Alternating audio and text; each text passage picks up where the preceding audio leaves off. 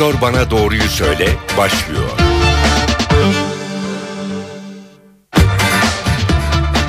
Çalışma ve Sosyal Güvenlik Bakanlığı tarafından hazırlanan gebe veya emziren kadınların çalıştırılma şartlarına dair yeni yönetmelik yürürlüğe girdi. Buna göre gebe ve emziren çalışan günde 7,5 saatten fazla çalışamayacak. Uzmanlar masa başında çalışan hamilelere 2 saatte bir 10 dakika yürüyüş yapmalarını öneriyor. İş yerindeki strese dikkat. Anne adaylarının ruhsal durumu bebeğin gelişimini etkileyebiliyor. Bebek için en iyi besin anne sütü. Dünya Sağlık Örgütü annelere bebekleri 2 yaşına gelene kadar emzirmeyi öneriyor. Çalışan anneler 1 yaşından küçük bebekleri için günde 1,5 saat süt izni kullanabiliyor.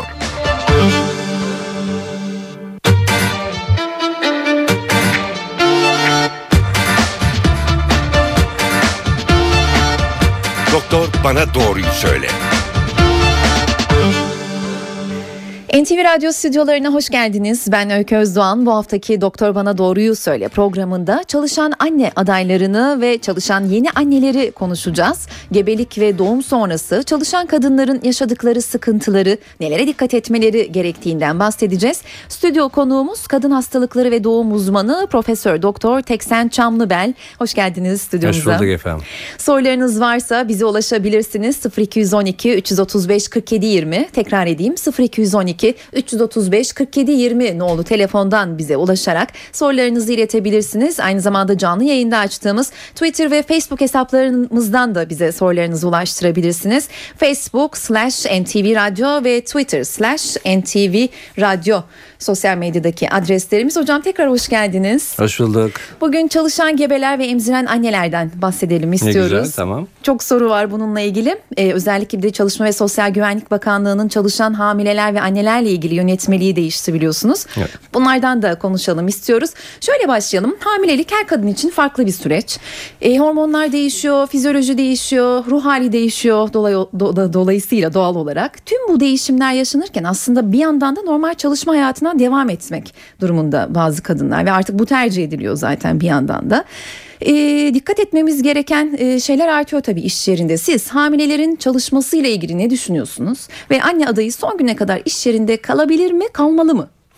Şimdi tabii keşke ne kadınlar ne erkekler hiç çalışmasa ve herkes e, hayatını güzelce geçirse. Ben çok tercih ederim şahsen hayat evde oturmayı.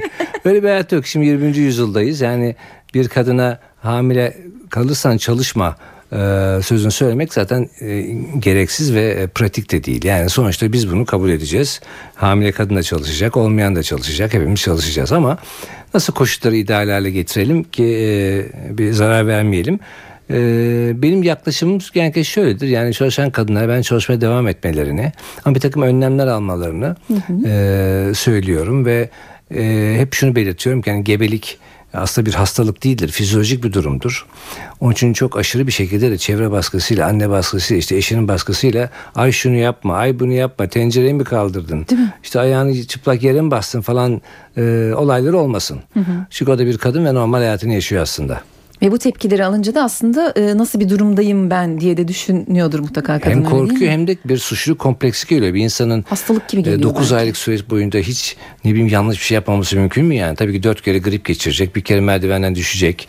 Ondan sonra bir sürü şey kaldırıp koparacak. Yani günlük hayatta bazen hani e, elinizde olmadan yaptığınız şeyler bir refleks olarak bir şey düşerken tutuyorsunuz falan. E tabii modern bir kadın araba sürecek, e, işine gidecek, e, evinde bir takım işler yapacak falan. Evet bunları ne zamana kadar nasıl yapabilir hep konuşacağız bu 40 dakika Tamam. boyunca ama şunu merak ediyorum. E, her kadın, her hamile kadın iş yerinden doğumhaneye gidebilir mi? Yoksa e, bazı durumlarda farklı mıdır bu? Çünkü artık günümüzde gerçekten karnı burnunda e, biz de bina içinde görüyoruz. Pek çok arkadaşımızı toplantıdan çıkıyor doğumhaneye gidiyor.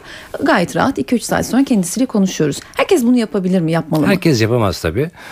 Ama tabii biz doktorlar olarak hani e, doktor hanımlarımızın çoğu böyledir. Yani e, hastane çalışırken direkt doğumhaneye gider. Çünkü bir alt kattadır zaten. Aynen biraz benim daha annem de tam dediğiniz gibi olmuş. Hastanede diş hekimi o da. rahatı var. Hatta kadın doğumcular dolu falan pek e, şey değil. Tabii e, işlerine direkt doğuma gitmek e, biraz abartılı olabilir. E, ama ben hastalarımıza genellikle hani kendi işlerine bakarak buna karar vermelerini söylüyorum. Tabii bir takım özel durumları var ki onlar da mutlaka son birkaç hafta e, evde kalmaları lazım. Bir de e, hakikaten gideceği hastanenin doktorun bilinmesi bu yolun da çok uzun olmaması lazım. Yani Pendik'te oturuyorsanız ve hani e, öbür tarafta bir yerde doğum yapacaksanız o başka ve yanınızdaki bir hastane yapacaksanız başka. E, o mesafe de önemli. O mesafe 3-4 saati geçmemeli. Ama sonuçta e, şöyle diyelim e, tabii yasal olarak e, 37. haftaya kadar yani doğuma 3 hafta kalana kadar kadınlar çalışabiliyor. Biz de uygunsa durumları çalışabilir diye rapor veriyoruz. Arzu edenler de bu 3 haftadan sonra çalışamaz diye rapor veriyoruz. Ondan sonra hiçbir işveren e, 37 haftalı geçen bir kadını çalışmaya zorlayamaz. Ama şu güzellik var tabii. Hasta diyor ki ben son dakikaya kadar çalışayım da bütün iznimi doğum sosu kullanayım. O da Tabii. çok doğru bir şey. Ben de kadın olsam onu isterdim yani. Kesinlikle. Hekimle de çalış konuşurdum. Ee, bir de ne kadar olsa da bir iş yerinde 38-39 haftalık bir e, hamile e, çalışana hiç hamile olmayan bir insan gibi davranılmıyor. Yani birazcık rahatlıyor aslında son birkaç haftada iş yerinde insanlar. Yani e, yani 3 aylık hamile gibi değil. O pek belli olmadığı için o zaten hamile değilmiş muamelesi görüyor ama. Kesinlikle. Yani doğuma bir hafta kadar hiç, hiçbir işveren o kadar kalpsiz olamaz. Gel işte 12 saat çalış da işte fazla mesai Gece yap da de yapacaksın da pazarda gel falan. Demez. Dolayısıyla son 2-3 hafta bence çalışabilirler isteyenler. Çok özel bir sağlık sorunları yoksa. O üç haftayı da doğum sonrasında kullanmak Evet, daha bence mantıklı güzel bir şey, çünkü. evet.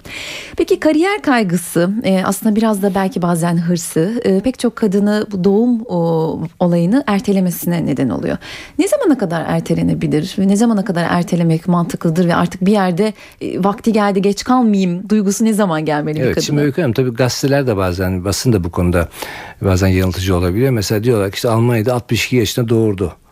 Kızıyla birlikte doğurdu falan. Oku, okumuşsunuzdur bunları. Ya nasıl oluyor falan. Hasta bana diyor ki hocam 62'ye kadar demek ki benim vaktim var. Yok ya bu başkasının yumurtasıyla olan bir gebeliktir. Sakın öyle bir şey düşünme. Peki ne zamana kadar doğurayım sorusunun cevabı bence en doğrusu şu.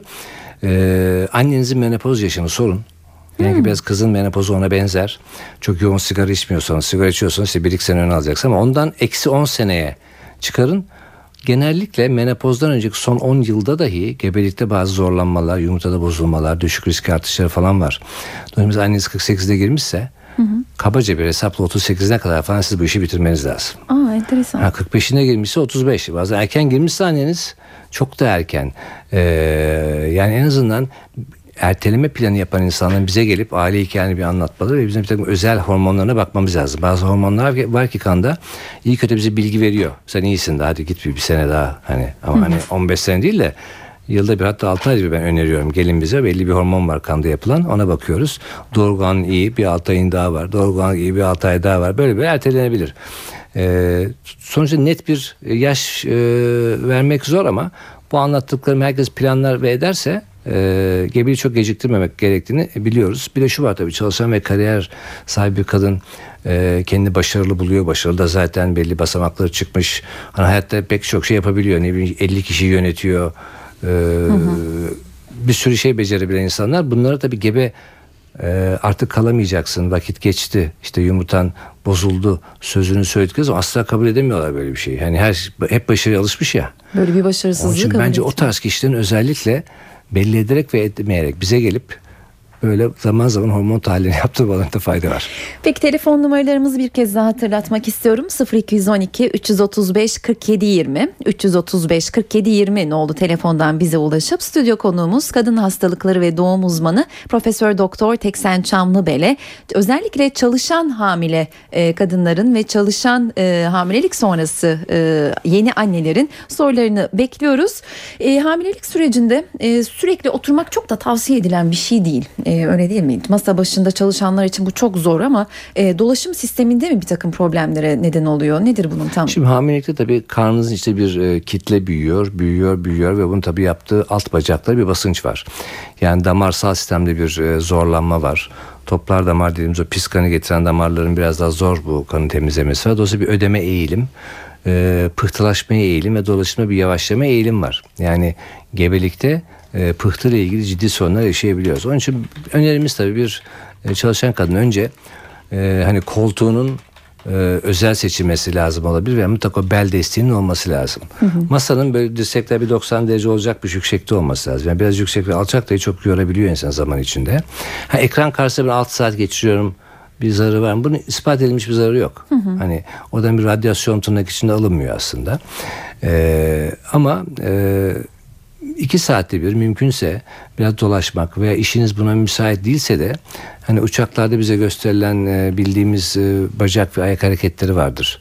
Belki onlar daha sonra başka bir e, arkadaş tarafından da belki anlatılabilir ama işte ayağınızı germek, sağa sola çevirmek, bacaklarınızı kasmak, gevşetmek, işte elinizi bacağınıza koyup yukarı doğru çekmek, aşağı doğru ittirmek gibi ters hareketler yaparak bacaklarınızı çalıştırmanıza fayda var. Ve tabii ki ödeme eğilimli olan bir hasta grubu da vardır. Yani hamile olmasa bile hani bazı hastalar vardır ya yani her akşam biraz ödemi vardır. Evet.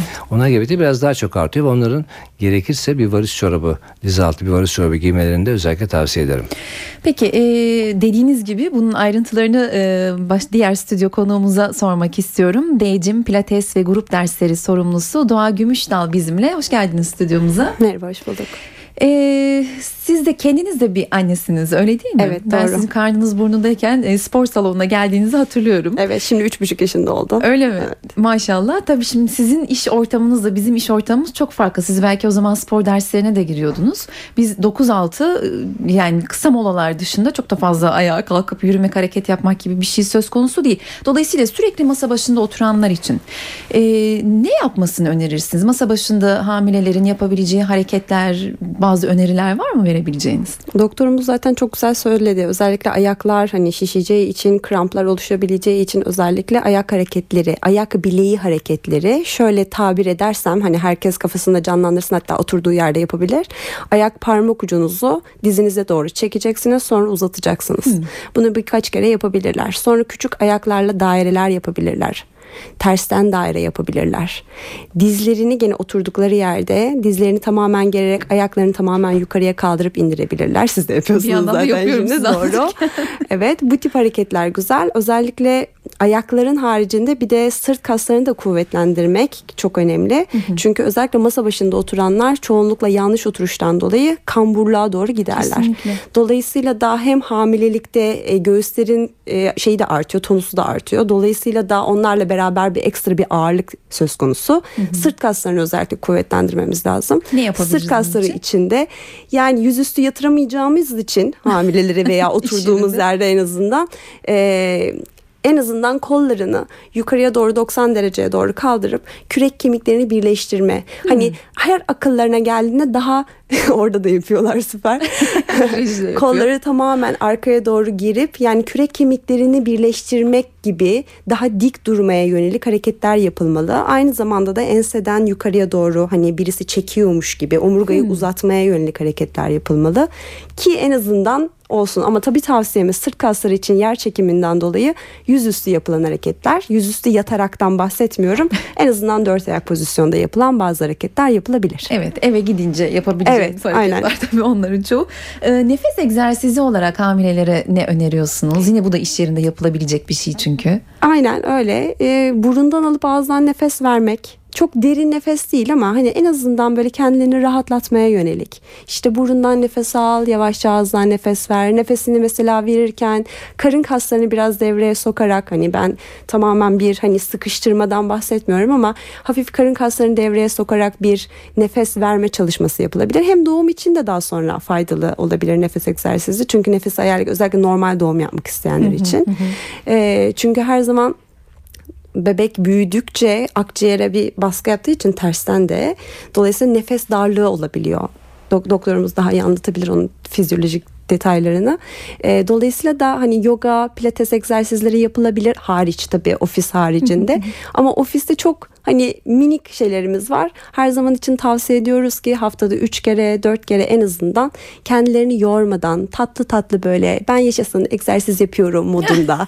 hani hiçbir şekilde şey değil. Ben eyvah kilomu artıyor. Eyvah ben şeye gireceğim. Ya. işte nasıl toparlayacağım hamilelikten sonra falan böyle bir duruma girmeden. Çünkü hamilelikte yapılan egzersiz sadece sağlıklı bir hamilelik geçirmek için yapılan bir egzersizdir hiçbir şekilde hem ne kendi sağlığını ne de bebeğin sağlığını riske atmadan e, işte 30 dakika olabilir 40 dakika olabilir kişinin tabi doktorunun iznine bağlı olarak bir saate kadar çıkabilir hafif yürüyüşler işte eğer yapabiliyorsa pilates yoga o tarz egzersizler bir de yüzmeyi özellikle eğer temiz bir havuz hakikaten bulunabilirse e, yüzmeyi öneriyor zaten doktorlar da. Peki yüzmede e, özellikle uzağa yukarıya uzanmayın denir. Yüzerken kulaç atarken uzanıyormuşsunuz gibi olmuyor mu?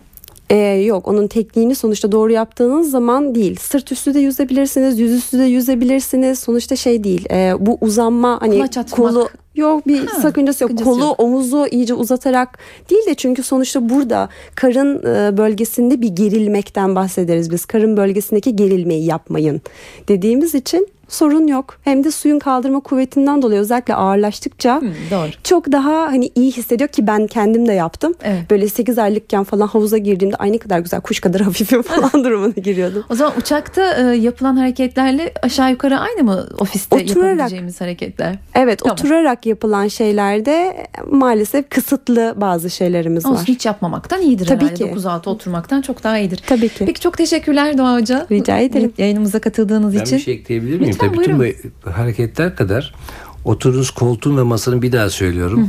Ortopedik olması çok önemli. Mesela Ya. şu oturduğum koltuk felaket. Rahatsız mısınız? Değiştirin gibi. Biraz daha iyi. Olamaz çünkü o kadar kısa bir beli var ki. O kadar derin ki. Mesela bir Doğru. hamile bütün çünkü işlerin zaten şu an herhalde yüzde sekseninde kadın oturuyor bir masada karşısında bir ekran var değil mi? Yani Aynen. bütün işler böyle yani Tabii neredeyse. öyle. Dolayısıyla hakikaten e, uzun oturmadan işte bel desteksizliğinden işte kolların yorgunluğundan kaynaklanan o şeyi bir ayarlaması lazım. Gerekirse e, patronu söylesin bana şöyle bir sandalye ve koltuk al diye veya kendi alsın. Yani sert beli destekleyen Çok önemli. e, şeyler çok önemli evet. Çok önemli. Koltuklar. Peki çok teşekkürler. E, Değicim Pilates ve Grup Dersleri sorumlusu Doğa Gümüşdal e, bizimleydi. E, hocam şöyle devam etmek istiyorum. Hamileyken e, çalışma e, enfeksiyon riskini de artıran bir şey olabilir mi? Çünkü sürekli kapalı alanda çalışıyoruz. Havalandırma sistemleri içinde plazalarda pek çok çalışan toplu tuvaletler kullanılıyor. E, bunun kontrolü nasıl sağlanabilir? Şimdi tabii klimaların zaten hamile olun olmayın iş yerinde e, sık sık denetlenmesi, filtrenin değiştirilmesi lazım. Oradan sadece hamile değil bir sürü insan bir sürü mikrop geçebilir ama hamileler vücut dirençleri daha kırıktır. Bir baskı altındadır bağışıklık sisteminin. Dolayısıyla daha kolay e, hastalanabiliyorlar. O yüzden mesela biz hamileleri grip aşısını hep tavsiye ediyoruz. E, Hamileyken olunabiliyor mu? Evet hamileyken olmuyor zaten. Ee, Amerika'da bu neredeyse yani mecbur tutulan bir aşıdır. Bize çok korkarlar ay grip aşısı nasıl olur? Hayır bence mutlaka olmalı lazım. Ee, grip çünkü hamilelerde direnç kırık olduğu için zatürreye ve diğer ağır hastalıklara gidebilir. Ölümcül olabilir yani. İş yerine ne yapmak lazım? Tabii ki bir klimanın hemen altında oturmaması lazım bir hamilenin ama serin bir ortamda rahatlıkla oturabilir. Bir de şimdi şu sorun var Öykü Hanım. Diyelim ki 20 kişinin çalıştığı bir ortamdasınız. Evet. Hani biri grip olsa hepsi grip oluyor. Kesinlikle öyle. Ee, beş tanesi oluyorsa grip onun bir tanesi mutlaka hamile oluyor. Çünkü dediğim gibi direnç kırık. Onun için o tarz e, tekrar vurgulamak istiyorum grip aşısının yapılması lazım. Ve hakikaten yanınızdaki arkadaşınızda böyle bir grip falan varsa gerekirse sıkılmadan bir e, maske alıp onunla da oturabilirsiniz. Bunda e, bir Evet, sorun yok yani. Ufacık bir ortam lazım. içinde e, hakikaten e, çok kötü olabiliyor. E, gebelerde özellikle onu e, şey yapmanı istiyorum yani önem vermeni. Buradan şu noktaya geliriz. Mesela gebelin gerçekten gebelik öncesi bize gelip ben 3-4 ay sonra planlıyorum yapacağım bir şey var mı? E, olayını sormaları lazım. Aa ben gebeyim iki ayda dendiği zaman bir sürü yapabileceğimiz testi yapabileceğimiz ön tedavileri yapamıyoruz. Öncesinde hazırlık yapmak lazım. Çok Bir önemli. tatile çıkarken neyimiz eksik neyimiz değil hepsine bakıyoruz ama evet canım gebelik sonunda öncesi. bir çocuk yaratacaksınız. Onun hiç planı olmaz mı? Değil mi? Yani mutlaka baştan planlamak lazım. Evet. Bir dinleyicimiz var hatta onun sorusunu alalım. Merhaba sizi tanıyabilir miyiz? Merhaba ismim Arda Gökçe. Arda Bey sorunuzu alalım sizi çok beklettik hatta. Estağfurullah. Şöyle bir sorum olacak. Şimdi eşim öğretmen. Ee, şu anda 37. haftanın içerisindeyiz. Yani bu çalışamaz rapor alacağız ama 32 ile 37. haftalar arasındaki çalışa e, kısmı so- sonraki doğum iznine eklenebilmesiyle ilgili e, çeşitli farklı görüşler var Milli Eğitim Bakanlığı'ndan aldığımız şeye göre. Ee, Başbakanlık Personel Dairesi'nden aldıkları bilgiye göre işte bunun e, öğretmenlerin bu tatil sürecinde çalıştığından e, söz edilemeyeceği için Arda Bey e, Ee, özür dileyerek evet, e, evet. sözünüzü kesmem gerekiyor. Bunu aslında Profesör Cem Kılıç'a e, sorabiliriz. Kendisi biliyorsunuz Evet. NTV Radyo'da işten Evet. güçten programı yapıyor. Şöyle yapalım mı? Siz sorunuzu e, rejiye iletirseniz çünkü bu e, Teksen Bey'in, Teksen Hoca'nın e, sanıyorum uzmanlık alanına girmeyen bir konu. Biz daha sonra sizin bir şekilde e, programda e, yanıtlayabilir belki Cem Kılıç bu sorunuzu. Çok teşekkürler yayınımıza katıldığınız için. Telefon numaralarımızı bu vesile vesileyle bir kez daha hatırlatalım. 0212 335 47 20 telefon numaramız. 0212 335 47 20 nolu telefondan bize ulaşıp çalışan hamileler ve çalışan yeni anneler e, sorularını kadın hastalıkları ve doğum uzmanı Profesör Doktor Teksen Çamlıbel'e iletebilirler. E, hocam çalışan gebeler için iş yerinde komplikasyon yaratabilecek durumlar var mı? Aslında çok e, bahsettik şu ana kadar ama e, çalışma koşulları nasıl olmalı? Tamam doğru otur, oturmak önemli, e, ça- temiz bir ortamda olmak önemli. E, pek çok e, şeyden kendini sakınıyor gebeler ama e, atladığım bir şey var mı daha doğrusu? Şimdi işe gelip gitmeyle başlayalım isterseniz. O Lütfen. da bize çok sorulan bir şeydir. Yani ben araba sürüp işe gidebilir miyim? İşte giderken e, bir çukura girersem ne olur? E, bu çalışan insanların tabii her gün yaptıkları bir olay. E, O bakımdan rahat olmalarını ben öneriyorum. E, araba tabii ki sürebilirler. Hatta hep şunu söylerim. Yani başkasının sürdüğü arabada yaşayacağınız heyecan bazen daha çok olabiliyor. Hani oradan bir kedi çıksa falan acaba gördü mü o kediyi falan diyor. Ay falan oluyorsunuz. Ama kendiniz sürdüğünüz zaman çok daha rahatsınız. Ama kemer mutlaka bağlı olacak tabii. Ee, ve yollardaki çukurlardan da çok korkulması gerektiğini düşünmüyorum. Tabii inşallah çukursuz olur bütün yollar ama e, yani bir bebek bir çukura girip çıktı diye düşmez.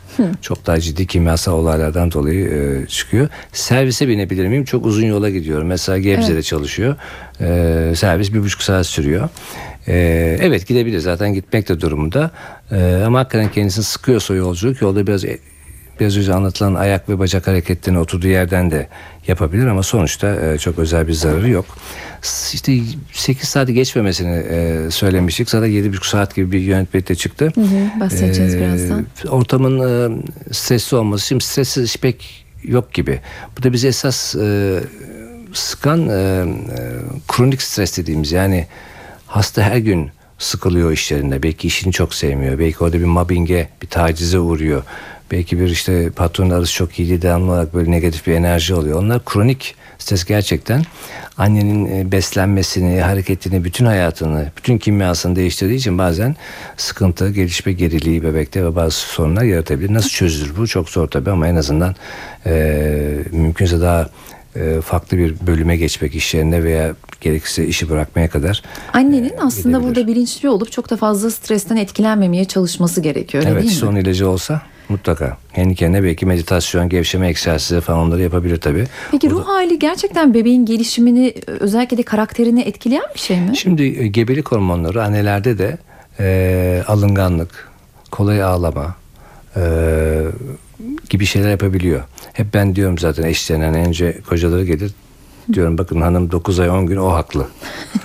Sonra ne yaparsanız yapın. Ama sakın ki yani ona böyle itiraz edip de maraza çıkarma. Ee, hepsine söylüyor. Hocam zaten hamile olmadan da öyleydi. Yani bir şey teşbih dediler ama yani şimdi özellikle dikkat et diyorum falan. O ne derse o haklı.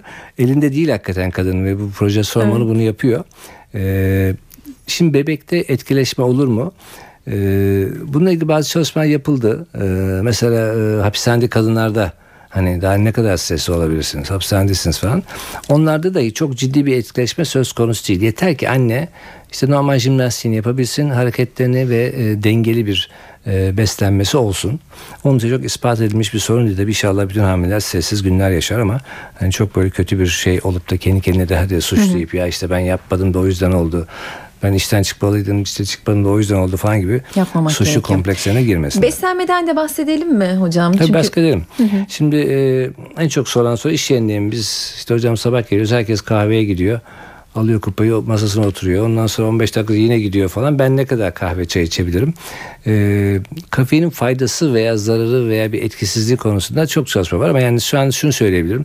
Ben e, günde iki e, fincan çay ve iki fincan kahve e, ve ona benzer miktardaki bir e, kolalı içeceği e, izin veriyorum. E, bu seviyelerde bir sorun yok. Bizim onlardan korkulmuşu bazen özellikle Amerika'da olur. Bu o kadar çok çay ve kahve içir ki kişi normal yemeğini yemez. Yani yemek dengesi bozulur. Hep toktur çünkü. Hep midesinde bir şey vardır. Mutlaka 2 litre yakın bir sıvı almak lazım. E, ve hamileler 3 öğün yedik, yemenin dışında en az 2 tane de ara öğün yemeli. O bazen işlerine zor oluyor. Çünkü bebek sık sık yendikçe büyüyen bir e, organizma. Dolayısıyla bir öğleden sonra ufak bir snack evden getirilebilir. Belki iş yerinde o müsait değil. ama Ne, ne yenebilir? İşte mesela bir kap yoğurt, bir iki tane fındık, fıstık veya bir meyve yanında getirebilir hamileler. Akşam da yatmadan önce buna benzer bir şey yiyecekler çünkü. En azından 5 öğüne e, olayı bölmek lazım. Peki e, sürekli bilgisayar başında bahsettik ama elektrikli plazalarda, e, radyasyonlu ortamlarda özellikle stüdyoda e, çalışanlardan da bahsetmek gerekirse e, gebeler bundan nasıl korunmalı, neler yapmalı yoksa çok da bizim tahmin ettiğimiz gibi büyük zararları yok mu bunların? Çok ispat edilmiş bir zararı yok. Yani ekran karşısında olmanın veya cep telefonu kullanmayan normal insana nazaran bir e, arttırmış farkı yok. Bir de şunu da ekleyeyim. Hani giyim kuşam işte hamile tabii iş yerinde geldiği zaman hani çok dar şeyler giymemeli. Hakikaten o da biraz dolaşımı etkiliyor. Ee, özellikle 5. aydan sonra karın da büyüdüğü için e, hani çok dar bluzun içine girmeye çalışmamalı. Ee, daha rahat giysiler. Topuksuz ayakkabı biraz zorlar hamileyi. Çok topuklu da zorlar. Orta boy bir topuk giymek e, iyi olur. Bir de daha çok e, terleme gibi şeyler olduğu için sıcağı tahammülsüz artar. E, pamuklu iç çamaşırı giymesini öneriyoruz. Peki. E, hamileliğin belli dönemlerinde bir de sabah hastalığı, bir mide bulantısı durumu söz konusu öyle değil mi? Ama tabii iş yerinde de çok zor. E, düşünün ki e, örneğin benim gibi e, yayın nöbeti olan, yayını takip etmesi gereken biri koştura koştura e, midesi bulandı diye tuvalete mi gitmesi gerekiyor? Bu çok zor ve çok zor gerçekten yönetilmesi gereken bir süreç. Sürekli de bunu anlayış beklemek de doğru mu bilmiyorum. Bunda nasıl başa çıkabilir gebeler? Şimdi e, onunla ilgili bir diyet önerisi vermek lazım onlara. E, daima tuzlu ve kuru şeyler yemeleri gerekiyor. Gerekirse bununla ilgili ilaç da verilebilir. Artı bir takım bilezikler var zaman zaman kullanılan. Onların da faydasını görüyoruz. E, kola takılan böyle e, bir takım şeyler var. E, aygıtlar var. E, ama bir hamile hani her yediğini çıkarıyorsa ve dolayısıyla bu bir beslenme sorunu haline gelmişse, kilo vermişse onun mutlaka tabii gerekirse hastaneye yatıp bir iki gün serum tedavisi olup kaybettiklerini kazanması lazım. Onun sonu yok. Şöyle pozitif tarafı var. E, bulantı kusmanın eğer bir teselli olacaksa hı hı. bulantılı kusmalı gebeliklerde e, düşük riski daha azdır. Öyle mi? Bebek daha sıkı yapışıyordur yani. Ama sakın kimse Ay ben hiç bulanmıyorum acaba ne oldum falan demesin ama yani genellikle e, hani tabiatın böyle bir güzel tarafı da var o konuda. Peki e, sağlık açısından yapılması gerekenlerden bahsediyoruz ama biraz önce dinleyicimizin de sorduğu soruyla ilgili olarak e, Çalışma Bakanlığı'nın hazırladığı bir yönetmelik var biliyorsunuz. Bir düzeltme, e, yenileme söz konusu daha doğrusu yönetmelikte. Gebe ve emziren kadınların çalıştırılma şartlarıyla ilgili bu yönetmeliği uzmanına soralım istedik. Telefon attığımızda Profesör Cem Kılıç var. Cem Bey yayınımıza hoş geldiniz. Merhaba, hoş bulduk. Merhaba. E, programınızda işten güçten haberlerde buna değindiniz ve muhtemelen de değinmeye devam edeceksiniz belki ama çok kısaca evet. Doktor Bana Doğruyu Söyle programı içinde birkaç bilgi alalım istedik sizden. Yönetmelikte kısaca ne gibi değişiklikler oldu ve bu her hamile için geçerli mi? Evet. Şimdi bu yönetmelik aslında iş sağlığı ve güvenliği yasası çıktıktan sonra hazırlanan bir yönetmelik.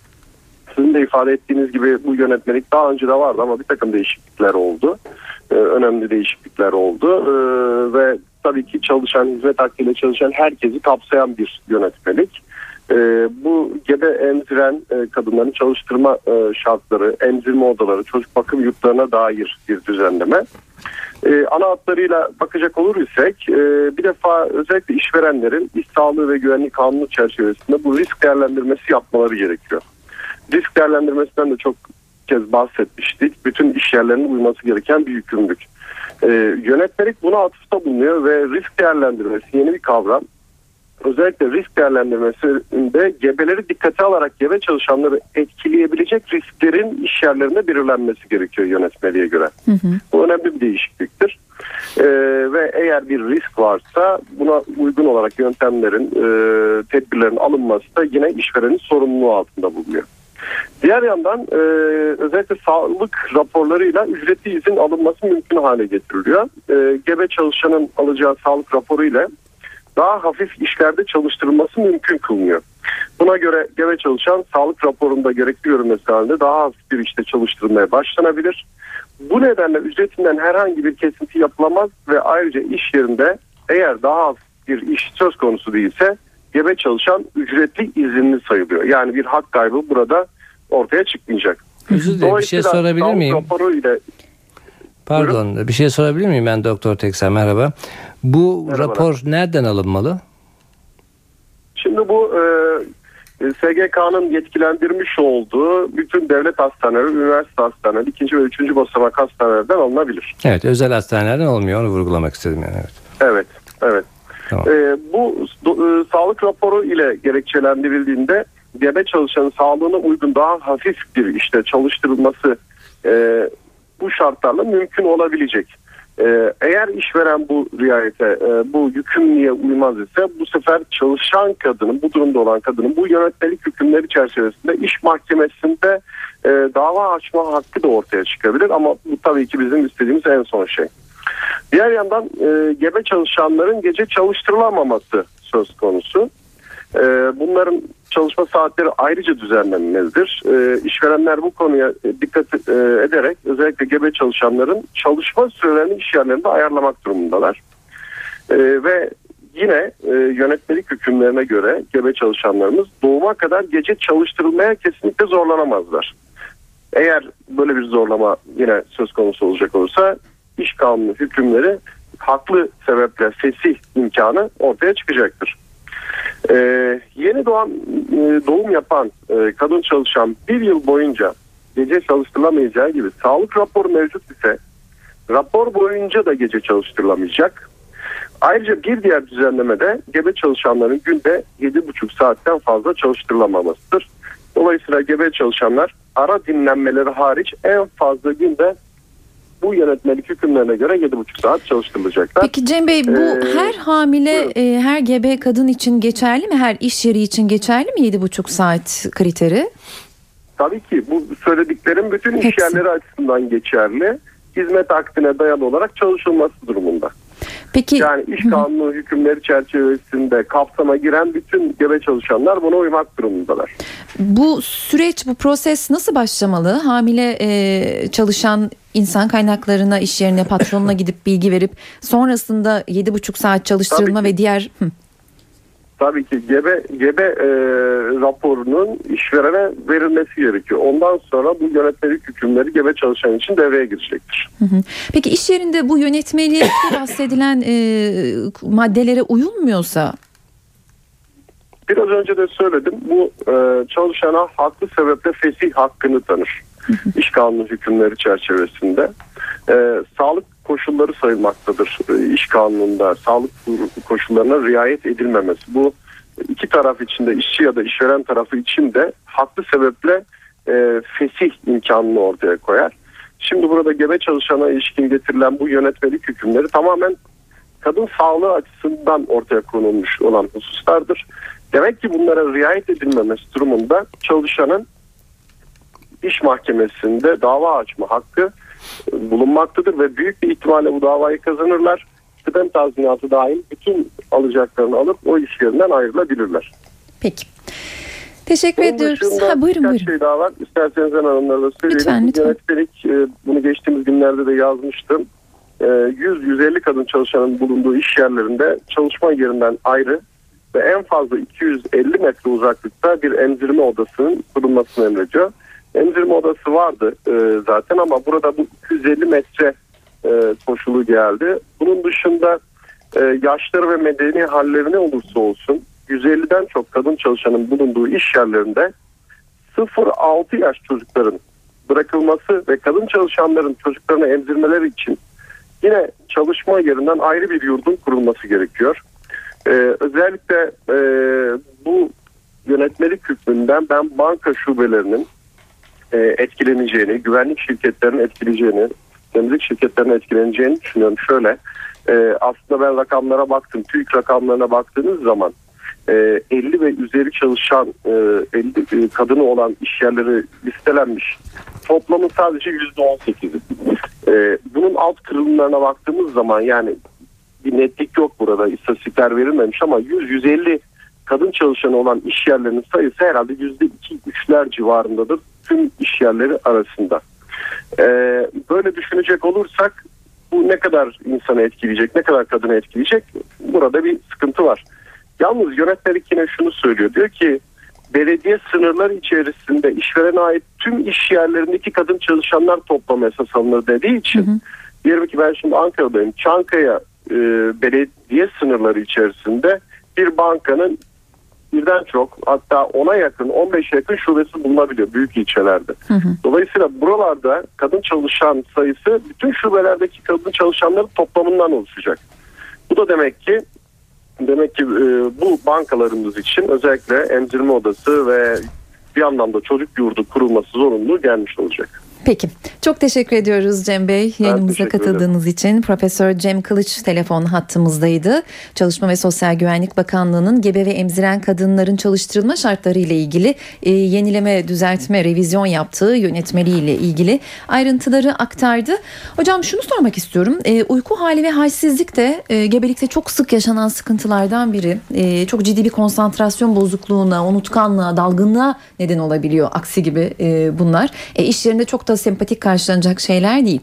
E, nasıl başa çıkmalı gebeler bununla? Sürekli de bir anlayış mı beklemeli? En başta yapılacak şey tabii e, erken yatma e, ve uykusunu almaya çalışmaya gayret etmek. Çünkü hepimizin temposu farklı. İşte ben mesela birden önce yatmam genellikle.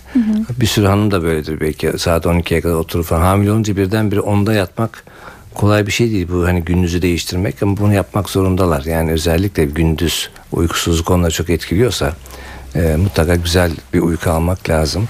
İşte ılık bir duş alırsınız, bir bardak suyunuzu içersiniz, biraz erken yatarsınız. E, alırsın ama diyelim ki olmadı. E, ona rağmen var. E, ona şu an yapılacak bir ilaç söyleyemiyorum. Ama tabii ki uykusuzluğu hababam kahve veya çay içerek de yapmamaları lazım. E, dediğim gibi iki e, fincanı geçmemesi lazım günlük kafein alımı. E, dolayısıyla belki patronla konuşarak, arkadaşla konuşarak o konuda biraz anlayış isteyebilir. Ee, peki kafeinden bahsetmişken e, program öncesi hazırlık e, yapt, yaparken okuduğum bir e, haber sitesinde Fransız Ulusal Sağlık Araştırma Enstitüsü bir araştırma yapmış. Hep kafeinin ve kahvenin e, kısmi zararlarından bahsedilir ama bu ilk kanıt olarak e, kabul edilmiş e, dünyada bilim e, dergilerinde bu araştırma e, kahvenin gebelikte zararlı olacağını ispatlamış. Dünya Sağlık Örgütü de hamilelere günde sizin de bahsettiğiniz gibi iki fincandan fazla kahve içmemelerini tavsiye ediyor. Kafeinin e, nedir ki bu zararı? Yani kafein çok da net zararı tabii bilinmiyor ama şu tahmin ediliyor. Ee, biz kafein içtiğimiz zaman bir çay kahve içtiğimiz zaman mesela uykusuzluk halimiz olabiliyor. Bir çarpıntı, kalp ritminde artış, e, ellerde hafif titreme gibi şeyler yapabiliyor. Bir uyarıcı kafein sonuçta. Bu çok aşırı aldığınız zaman gerçekten vücudu yoruyor. Dolayısıyla çocuğu da yoruyor. Ee, annenin kalbi işte 80 atarken 100 atıyor. İşte tansiyonda böyle bir değişiklik olabiliyor. Ee, günlük hayatta tabii konsantrasyonda değişiklik olabilir. Bir de çok fazla kafein alındığı zaman e, dengeli ve güzel beslenme olayından uzaklaşıyorsunuz. Yani bir ara öğün diyorum ben mesela bir şeyler atıştırsın hamile. Ee, şimdi ara öğün on, on, ona göre bir kahve ise İçine biraz şeker koyup e, karnı tok olur ve bu ara öğünü resmen almamış olur. Abi Biz ara öğünü onu bir proteinle işte meyveli, sütlü falan geçirmesini istiyoruz. Ee, yani dolayısıyla kafeinin iştah kesici dolayısıyla karnı tok tutucu bir etkisi de var. O da normal beslenmeyi e, engelliyor. Ben bu arada şunu da söyleyeyim. Belki biraz önce şey yaptık. E, unuttuk. İş yerindeki hani riskler e, dedi hocamız. E, özellikle merdiven ve set olayları gebeleri daha çok etkileyen bir şeydir. Yani belli bir haftanın üzerinde e, merdivenden inerken ve merdivene çıkarken ayaklarınızı göremezsiniz. Öyle bir rahim büyümüştür ki yani gebe merdiveni görmeden ayağıyla çok iner. Dolayısıyla çok dikkatli olması lazım. Hakikaten tutulması lazım. Ortamda bir sigara içilmesi asla kabul edilemez. Gerçi pek yok kapalı alanlarda. Yine de arası mutlaka kaçak olan ofisler şunlar bunlar vardır. O konularda da bir hamilenin kesinlikle içmeyin e, deme hakkı var ve bununla ilgili gerekirse e, yasalarda hep onu koruyacak şekildedir. Onu da çok tolere etmemesi lazım. Peki bir dinleyicimiz hatta onun da sorusunu alalım. Merhaba sizi tanıyabilir miyiz? Yayındasınız. İsminizi öğrenebilir miyim? E, merhaba ben Semih. E, Semih Aslan. Merhaba E, sorunuzu alalım.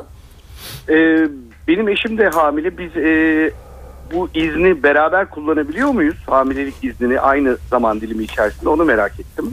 Onun cevabını. Galiba Semih Bey aslında bu soruyu e, Profesör Cem Kılıç'a e, sorsaydık daha doğru olacaktı. Bilmiyorum hocam bununla ilgili bir yorum yapmak ister mi ama Bir e, babalık izni de var E, ve bu izin alınmasının da tabii günlerini e, işçi kendisi saptayabilir. Ama tabii bu izin anne e, adayın izni kadar uzun değil ama aynı günlere denk getirebilir bir kısmı. Teşekkür ederiz yayınımıza katıldığınız için. Ee, hocam şunu sormak istiyorum son olarak programın da sonuna yaklaşıyoruz son 3-4 dakikamız. Anne adaylarına ya da yeni anne e, olanlara başarılı bir emzirme için neler öneriyorsunuz? Bir kere e, emzirme de birazcık genetiktir. Yani annenin emzirme becerisi kendi annesinin e, göğüs yapısı ile ilgili bilgi veriyor. Süt üretimi ile ilgili bir bilgi veriyor. E, özellikle annesi emzirememiş kişilerin buna, bu işe biraz daha erkenden başlamaları lazım. E, biz süt dostu bir hastaneyiz. Sağlık Bakanlığı bu konuda çok e, destek veriyor. Süt dostu demek hani e, felsefi bir kavram değil de bir takım prosedürleri yapmak demek aslında. Ondan sonra o sertifika veriliyor. Yani işte bu emzirme odaları, belli aralıklarla eğitim gibi. Biz gebelere daima özellikle son üç aya girdikleri zaman bir meme bakım ve eğitim veriyoruz. E, emzirme ile ilgili temel prensipler anlatılıyor ve bu konu tabii özellikle e, çok faydalı bir şey olduğu vurgulanıyor. E, doğumdan birkaç hafta önce göğüs uçlarına özel bir takım masajlar ve ilaçlar e, veriyoruz ki cilt biraz sertleşsin ve yani kolay çatlaklar olmasın. Ondan sonra tabii annelere hep sabır ve hemen vazgeçmemelerini öneriyoruz. Geçmişte tabii çok daha kolay oluyordu işte. Anne mesela birkaç gün emziremeyince işte fazla bir uzman da yok etrafta. Süt bırakılırdı ama şimdi artık yeni doğan hemşire grupları hastanelerdeki işte özellikle süt dostu hastanelerde ki ciddi eğitimle doğumdan sonra da vazgeçilmeyerek günler sonra biliyorsun süt tekrar üretiliyor. E, bebek o güzel e, anne sütüyle e, ilk 6 ayını bir yılını hiç geçiriyor. Peki son olarak e, şunu da sormak istiyorum. Çalışan anne koçları var son zamanlarda. Çok da ilgi görüyor anladığım kadarıyla. Ne düşünüyorsunuz? Onlarla her şey daha mı kolay? Çok destekliyorum. Ee, gerçekten e, gebe bir kadının alabildiğince herkesten destek alması lazım. Kitaplardan, koçlardan, eşinden, işlerinden e, çok sorumlu bir iş. İçinize bir canlı taşımak. E, ve dediğim gibi bizim toplumsal kültürümüzde hamile kadın pek çok konuda yüceltileceğine suçlanır. Yani e, şunu yaptın olmadı, bunu yaptın olmadı. Öyle bir baskı altındadır ki zaten kendi baskısı yeter çocuğun baskı. Bir de çevreden böyle bir baskı. Dolayısıyla böyle bir resmi koça e, gidip e, daha resmi bir eğitim alması, onunla birlikte çalışması.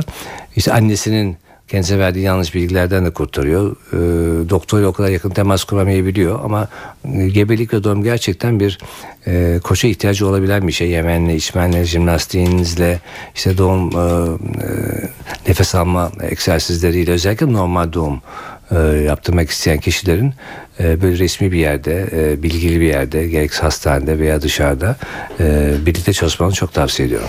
Peki süremizin sonuna geldik ama bu 40 dakika boyunca benim e, atladığım, sizin eklemek istediğiniz çalışan e, hamile veya yeni doğum yapmış annelere e, bir notunuz var mı acaba? Vallahi en baştan başlayalım mutlaka e, gebelik planlamadan 3 ay önce bize gelin ve bir takım testlerden geçin.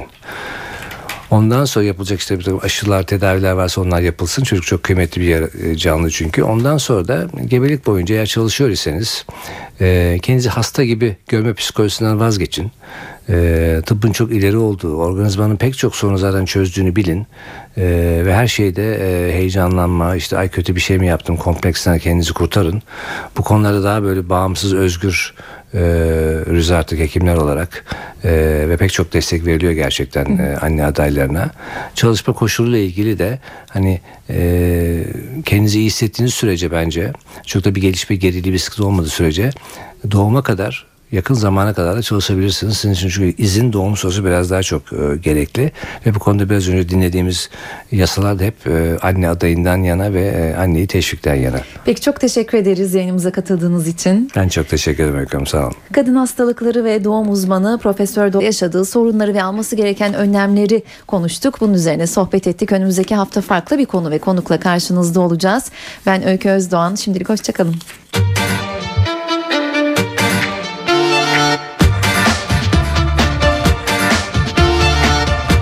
Doktor bana doğruyu söyle.